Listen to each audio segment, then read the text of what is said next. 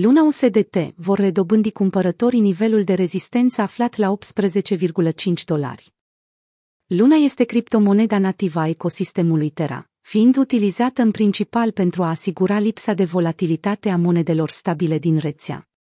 Conform CoinMarketCap, Terra ocupă poziția cu numărul 23 în clasament, cu o capitalizare a pieței de 7 miliarde. Taurii Luna au păstrat 12 dolari ca nivel de suport. În grafic este reprezentată activitatea prețului criptomonedei pe timeframe-ul de o zi.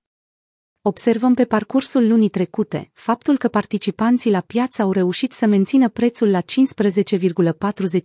în apropierea închiderii zilnice a lumânării, sub suportul de la 15,74.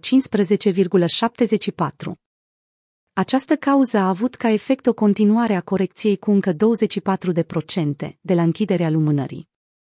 După o corecție de 48% de la all-time high, nivelul de suport de la 12,12 a menținut trendul ascendent de pe timeframe-urile mai mari, precum cel săptămânal și respectiv cel lunar.